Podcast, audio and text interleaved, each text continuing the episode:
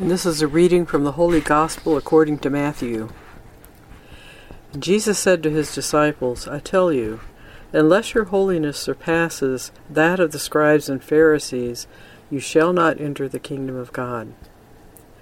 You have heard the commandment imposed on your ancestors, You shall not commit murder. Every murderer will be liable to judgment.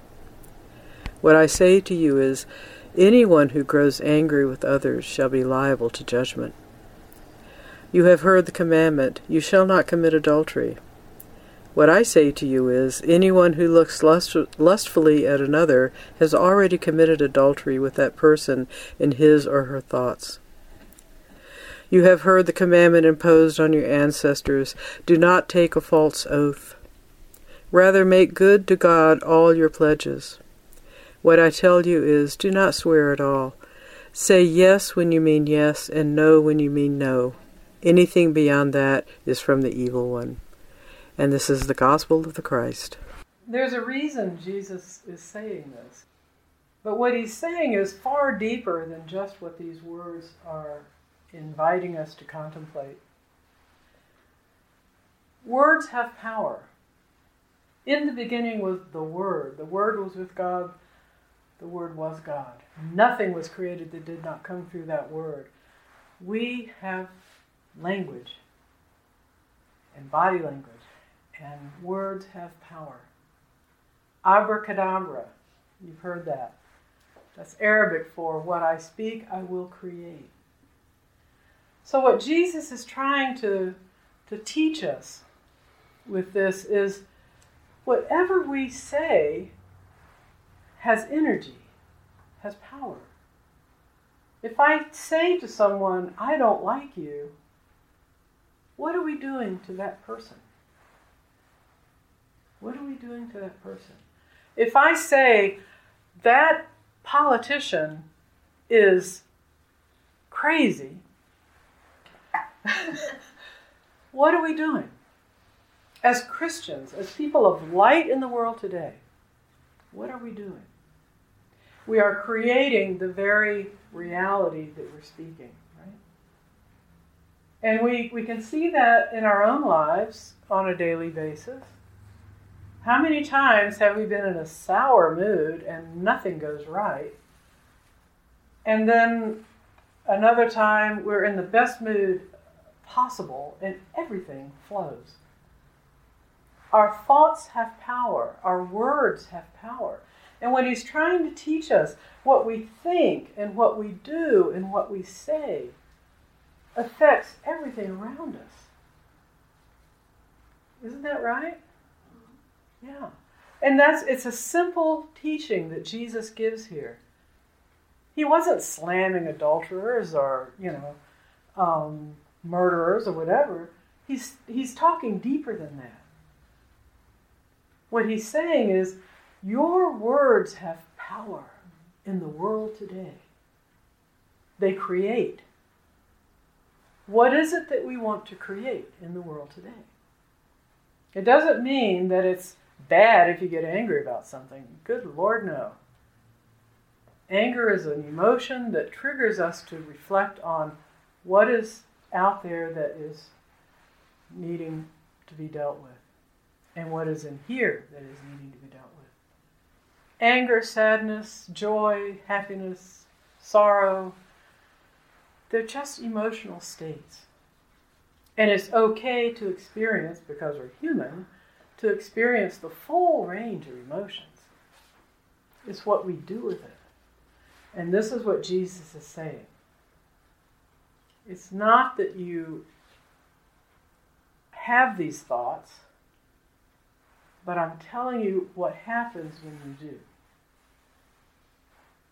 somewhere in the same teaching, he also says, Don't judge, lest you be judged. And he's not saying that if you judge something, somebody out here is going to come down and judge you, and you're not going to go to heaven, and you're going to go roast for all eternity. What he's saying is, your thoughts have power. When you make a judgment, based on your own assumptions, and own speculations. The judgment isn't real out here, it's real here. And that has an effect. And when it affects us, it affects everyone. It's a simple teaching that Jesus was giving, but it's been so, I don't know, misinterpreted for the last 2,000 years. Is that, you know, if you think about adultery, you've committed it. Well, so what? For God's sakes. The creator of the universe really gives a diddly squat about that? What the creator of the universe is trying to teach us through Jesus is that we too can create. What is it that we want to create? And a teacher friend of mine once said, it's not about having the thoughts, it's where do we send them? Or do we send them?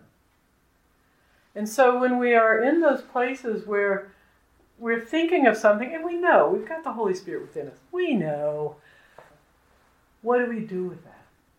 If I get cut off on Stockton Hill Road by a big F 150 and my little 377,900 mile car is about to get crunched, I might get a little perturbed, right?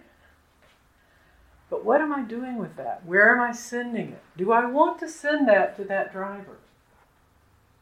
What good is that in the universe? What good is it if I send that out? So, what Jesus is inviting us here is just pause, take a moment. Think about the thoughts that you're having, the, ver- the verbiage that you're using. Is it helpful? to the world today. We know globally that sending is not helpful. We can see it in our politics, in our global positioning in the world. We can see it in every aspect of our society. Is it helpful? We have a mandate. We have an invitation, a new commandment love one another. What does that mean? So when we have those thoughts, when we have those feelings or whatever, let's just be attentive. Where are we sending that? How are we sending that? How are we being Christ in the world today in a helpful way, in a loving way, in a compassionate way?